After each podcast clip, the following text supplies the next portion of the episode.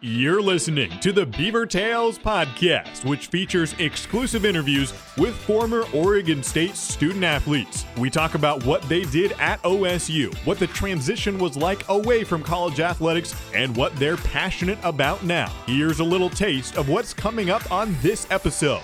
The way I would approach it is in hopes. I mean, I always wanted to win, but it's bigger than that. It's preparing them to be the best man they could be.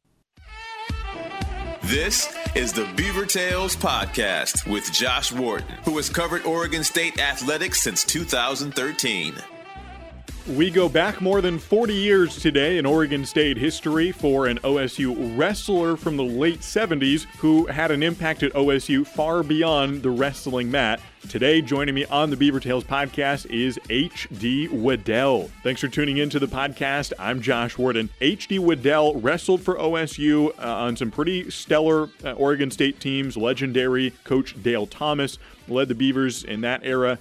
H.D. lettered for three years, finished up in 79 is when he graduated, and went on to a long career in coaching, teaching, administrating. He was in Tigard. He was uh, in Central Oregon. He was a principal at Bend High School, also at Madras. He's in the Oregon Wrestling Hall of Fame. He's a teacher of the year in two different school districts, uh, education administrator of the year, principal of the year awards in various years.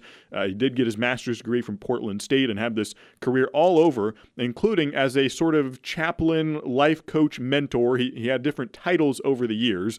Um, at Linfield for about 20 years. He did so at Oregon State from the mid 2000s up till 2014, um, and also at Lewis and Clark. He's probably most known, at least I most knew him at Oregon State for that involvement, but he was, was also a wrestler. So he's both a former Oregon State student athlete, but also an impact. And that's mostly what we talk about in this conversation is the philosophy that he got from the people he learned from, from the Mike Rileys of the world and Ad Rutschman and Dale Thomas. And he knew all three of those guys pretty darn well.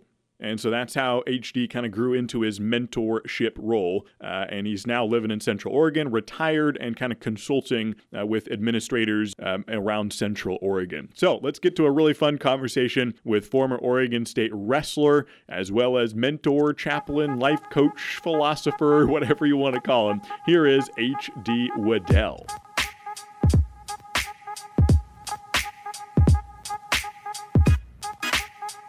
Episode 101 coming over from central oregon hd waddell. How you doing today hd i'm doing great josh. Just great. How's the weather over there in corvallis? It's been uh, no snow as much as it's been up in portland. I don't know about bend. What's central oregon looking like? Um, we've had our fair snow but no ice like the valley. How, how has central you spent a lot of time over there. Principal at bend came to corvallis went back. How have you liked the the environment, the people, the community you've got over there in the Bend area? Love it. Um, it's growing though, leaps and bounds. I mean, when we first moved here, Josh, there were 24,000 people. Now there's 100. um, so we love it though. We, we love the community. We love Bend. Good, good people. Most people who live in Bend, Josh, come here because they choose to. So they usually have a pretty good attitude that's uh, we were just talking about it before we started recording. You you chose to, in a sense, but it, there was a, a, fun story of going to OSU, going full time, and then things going crazy. Take me back to the story of maybe we should start talking about how you first got involved at OSU in the mid 2000s. Then we'll come to 2014 and going back to Central Oregon, all that. But tell me about kind of 2004 and 2005 and and what led into a, a pretty good run of being involved with Oregon State athletics. Yeah. Well, you know, being a Beaver, you're always a Beaver. I wrestled down there in the 70s, and I had been a chaplain, football chaplain at Linfield College for close to 20 years.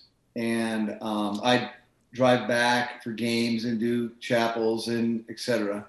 The head coach at Linfield, I was a chaplain at Linfield for three head coaches, Ad Rutschman, legend. Yeah. Ed Langsdorf, whose son also coached at Oregon State. Danny, Danny. yeah. Mm-hmm. And then Jay Locey. Wow. Right. Legends, all of them. And Jay and I are best of friends. Each other's weddings, just hooked at the hip. And that's how I started doing the chapels at Linfield was when Jay replaced Mike Riley. It's all Beaver connections here, Josh. Uh, Mike was the, uh, with Ad at Linfield. Jay took his spot, and then Jay asked if I'd come over and do chapels. They never had done chapels before. Um, so I met with Ad, and we all worked it out and did it for 20 years. Jay left to go to Oregon State. And so he asked if I'd come there and start doing chapels. So I did. And the staff there were guys who I'd known, Gary Beck, right? Mike Riley. Yeah, Oregon State, yeah, yeah. Just a lot of guys who I had known for many, many years. And um, so I did that while I was a principal at Bend. And so that's that's kind of how it started. And um, I did it with another guy. We kind of co-did it together. So yeah, it worked out worked out really good. It was a lot of fun. And um, so basically, what I did for the majority of that time, Josh, was I would come over and speak before games to those who chose to come, and that's what we would call a chapel. And we did it on a Friday night in the hotel. So I did that for golly eight or eight nine years, and um, we had a great run. I mean, that was a great run for Oregon State football. Yeah. I think we went to six bowl games. At one time, Josh, we had the second or third best overall record in 10 years in the Pac 12 right. for wins. Um, it was quite a run. Uh, we just had a, an unbelievable staff with, uh, with an incredible culture. And all those coaches pretty much every coach stayed together all that time. There were a few that would come and go, but for the majority of the time, everyone stayed. How unusual is that in today's college football world? So that's kind of how I got going. Speaking of that staff, I mean, you got to know Mike Riley fairly well. Who we know Mike Riley as kind of the the fun loving, easy going guy. Uh, you know, bikes to from his house to yeah. Reser Stadium. That guy. Who yeah. was he behind the scenes? That the Mike Riley that you got to know over the years. Compassionate, brilliant mind. His brother is at Stanford and works in as a professor at the med, med school. One of his brothers. Mike is brilliant when it comes to football but it wasn't his brilliance that made him great. It was his ability to connect with kids and really care for them in a real unusual way. And not just kids, but everybody. You would not know, Josh, if you just talked to Mike before a game and after a game, you wouldn't know if we won or lost. He was the same. And um, not that, you know, he didn't want to win because obviously he did and he did but he was very even tempered on the sidelines. One of the few times I ever saw him really get mad is when there was an unsportsmanlike penalty uh, and he went off. Never cussed, but uh, he got upset. One story I'll, I'll, that just kind of shows an example of this. Um, my wife had cancer, and so she couldn't sit in the stands at the time. She had just had surgery, I think. So she was up in the coach's offices watching the game, and Mike had forgotten something. And he went back up to his office. Now, game's about ready to start. And he's sitting there talking with Patty, checking on how she's doing. The game's we're about ready to kick off, and Mike's not there. He's talking to my wife and making sure she's okay. I mean, that guy, he's he's such such compassion and really good wisdom. Um, you know, he just cared about everybody. He really, really did. And that, and I'm not just saying that. He, everybody was important to him. It didn't matter if you were the equipment manager, a GA. It didn't matter. Everyone had the same importance as the offensive coordinator, as the defense. Everyone was on equal grounds. And so, the overall word I would use for him is humble. And what that created, Josh, is humility throughout the staff. You didn't dare get cocky because your head coach was never cocky. Humility was really the ticket of that staff, and um, everyone followed suit, and they all stuck together. You know, through golly, close to 15 years, I think. and all the families, all our my girls, you know, Cavanaugh's kids, uh, Ciamalos, you know, they all were friends. Our kids, we all kind of grew up together before games, after games, whatever. So anyway, yeah, incredible guy, incredible guy. I love that story. It's interesting to me the different coaches you knew. Now you you worked with Mike Riley on kind of that you know in the department in the staff at the same time. Now when you wrestled at Oregon State in the late '70s, you had a coach of I think at least a slightly different demeanor. Dale Thomas was his own guy. Now, if you were to compare the two, two guys who were both successful, Dale Thomas was an immensely successful person in the wrestling community. Mike Riley was a successful football coach. But I mean, you would know better than I would. But I think different people. How do you compare they, how they got success and who they were? Well, Josh, you're 100% correct. They're very opposite but the common denominator where they're very successful. Coach Thomas was the winningest coach in NCAA history, so he did know how to win. Um, and Coach Thomas was old school, and I think um, in today's era, he would have probably struggled a bit. Today's athletes probably don't have quite the edge of the past and and I'm not saying that you sh- you know Dale was tough. I mean that was just that's just he was tough, and uh, he treated he treated everybody the same too though. Josh, there was no favorites. By no means was I the all star of that team, but we had a lot of all stars. I mean, we had Dan Hicks, two-time NCAA champion. We had Larry Bielenberg, NCAA champion. I mean, I was on the heels of Greg Strobel. He was our GA. Um, we had just one after another, but they all got treated the same. That was that's the flat truth. And and that was no one was pampered. No one. And um, you know, he was rough and gruff. And I, I'm not intimidated by too many people, but he's one of them. um, and here's the story on that, Josh. Kind of a funny story. After I was done, competing at Oregon State, I got a. Uh, I was a wrestling coach at Tigard. I hadn't had any kids yet. I was married, Patty and I, and Coach Thomas was careful with his money. That could, that could go on forever with stories about and how cheap he was. Okay, he saved money all the time, road trips, you name it.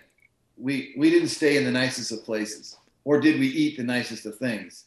But I'm at Tigard, and he I'm not home, and he calls our house and wants to know if he can spend the night because he's recruiting or doing something in Portland. I don't know what he's doing. So I come home, and Patty says, Coach Thomas is going to spend the night here. I go, I'm not going to be here. Patty, we're going out to dinner. Cook him some dinner, leave him a note, tell him we'll be back later. I'm not spending the night with Coach Thomas. I mean, you just don't do that. She goes, No, we're going to sit here and we're going to have a dinner with Coach Thomas. And that's all there is to it. So that's what happened. And it was the greatest night. We were up till two in the morning talking because I was no longer an athlete. I was now a coach. I'm on the other side. And golly, we just had a great time. I always remember that. And um, our relationship changed because I wasn't one of the athletes. I was now on the other side. Um, but he was rough, um, good at what he did, but compassion would not be a term I would use for him. yeah, when you when you talk about uh, players having an edge, just the kids from from different eras. What I don't know when when you worked with kids, when you coached, when you did the chapels at Linfield or Oregon State, when you were administrator in high school, did you try to bring out that edge sometimes with the kids and whatever you know relationship whether you're the coach or whatever it was with them? And did you see success in some of those areas? Like how would you try to i don't know sometimes coach like dale thomas sometimes coach like mike riley how would you approach that? Yeah. It's a good question. I i've been really fortunate to be around some really good people and they all were successful. I felt really blessed by that. Being around ad rutschman was a great one. He's the johnny wooden i think of oregon um, uh, Coach Locey, Langsdorf. I mean, just on and on. Not to mention all those other guys like Banker and Cav and Beck. I mean, Gary Beck. Talk about successful. Um, I mean, on and on and on. I I got to really, but here's what I learned a little bit um, about athletics is it really is a microcosm of life. The things that we learned on the mat, on the field, on the court, um, really have a lot to do with life. And um, so I don't know of another classroom that can equal. It's not better than, but it, but there's not too many classrooms that you learn how to handle adversity, how to handle success, how to be a teammate, how to get along with others, being teachable, coachable, all those things that you're going to need in life. You're going to need to be a better husband. You're going to need to be a better employer, a better uh, father, and opposite too, mother and wife. And but I just worked with guys, so in coaching anyway. So the way I would approach it is in hopes. I mean, I always wanted to win, but it's bigger than that it's preparing them to be the best man they could be. And so sometimes I would take a Dale approach, you know, and um, I would raise my voice and I would get in their face. Other times, you know, kids kids can't quite take that anymore like they might have used to. And this is a whole other topic, but I was in education, still am for 40 years, and I've seen a lot of changes in 40 years. But the biggest change I've seen, Josh, is the breakdown of the family. I mean, I've seen changes in curriculum and safety and all that, but the breakdown of the family in 40 years of education is the biggest thing I've seen. And the reason I say that is how you approach kids today has to be different um, because their family structure is different. And sometimes they need a whole lot more love and a whole lot more caring. Other times they need a kick in the butt. And um, but you got to understand a little bit more about their background. Some kids come abused, so you, you got to be careful um, how you're going to address them. Um, so, yeah, I, I, would think that I've hopefully, through being a, uh, an administrator and a coach and a teacher, a little bit of all those guys. Um, that would be my hope. Yeah, I, I, like that. It, I think that is appropriate, and and you, you learn from everybody and kind of take a, a, melting pot of sorts of all of them. And you, you can't be Dale Thomas to them, you can't be Mike Riley to them. You you get or Ad Rutschman, whoever it is. Um, yeah. So that makes a lot of sense. Um, let's kind of come back to what you were doing, you know, at Oregon State, and you did kind of a similar thing at Linfield, even Lewis and Clark. But the sort of life coach, chaplain, mentor, whatever terminology you want to use, when you would mentor the players, whether you had a one on one relationship or you're just speaking on a Friday night before the game, what what was the common things you would speak about with the players? Something that you would talk about on a friday night or if a player kind of approached you? I, I don't know how many times you kind of started a one-on-one relationship if that happened but what would be some of the things where you wanted to say hey here here's what I think you need to learn. These are the priorities that you may not know you need to learn this, but let's talk about this element of life and work on that. What would you kind of focus on with them? That's a good question, Josh. And when I would speak to the team, I would use like that microcosm idea. I would I would use situations in which the team is going through and then take those principles, mostly time biblical principles if I was doing a chapel. And sometimes I wasn't doing a chapel, so I wouldn't use scripture. But if I was, I'd use biblical principles and tie that into game situations and life situations. It's usually a pattern that I would do. I would talk about how it affects the game and how it affects your life. And um, and then I would try to be motivational behind it and and relevant so they could use it tomorrow uh, in the game and they can use it the rest of their life. A principle is a lifelong truth. So hopefully that's that was kind of the idea. And we would talk about, you know, I remember like we're last game of the year with Oregon. The idea was finishing strong, right? There's some stories behind that one. One of the bowl games was all in, like in a poker game, you're all in. And on that particular one, we're playing Missouri, I think. Mm. 06 Sun Bowl. What's that? 06 Sun Bowl. Okay, there you go. Thank you. Good job. I, I, wouldn't have got that. So, if you remember the game, um, we had scored and we're going to go for one to tie it up. And it was at the end of the game. And Missouri calls a timeout.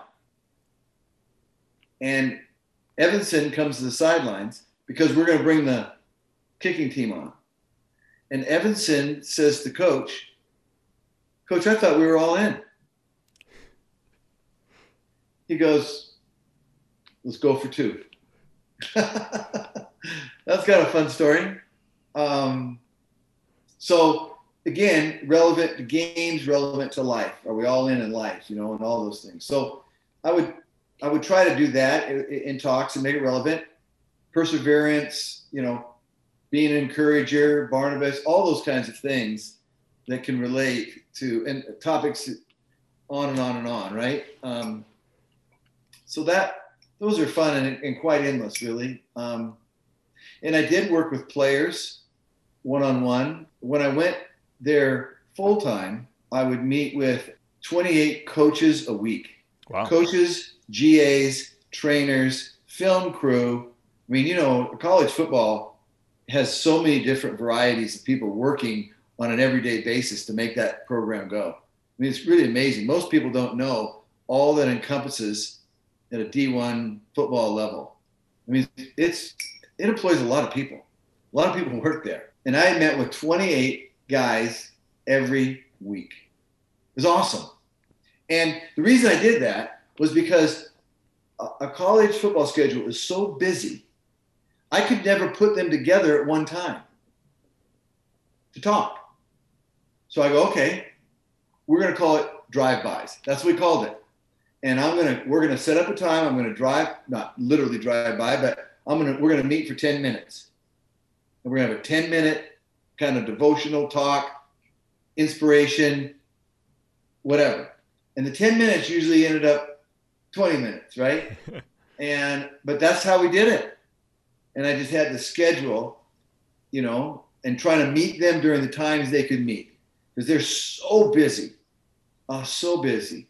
And um, so that's kind of how we did that. And then I would meet with players, both one on one and in small groups. Seth Trimmer helped me out quite a bit with that. Um, and uh, former Beaver is another guy that would be great to have on. Um, great guy. He, he, he worked with me a little bit on that. Um, so I meet with coaches one on one, players one on one, players in small groups. We did. We met with um, some coaches and their wives at night um, in some studies there, um, and then usually I would talk to the whole team on a Friday night and do nothing on a, a spiritual basis.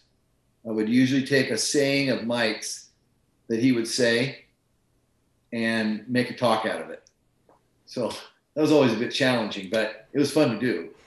Um, so, I mean, just a variety of things there.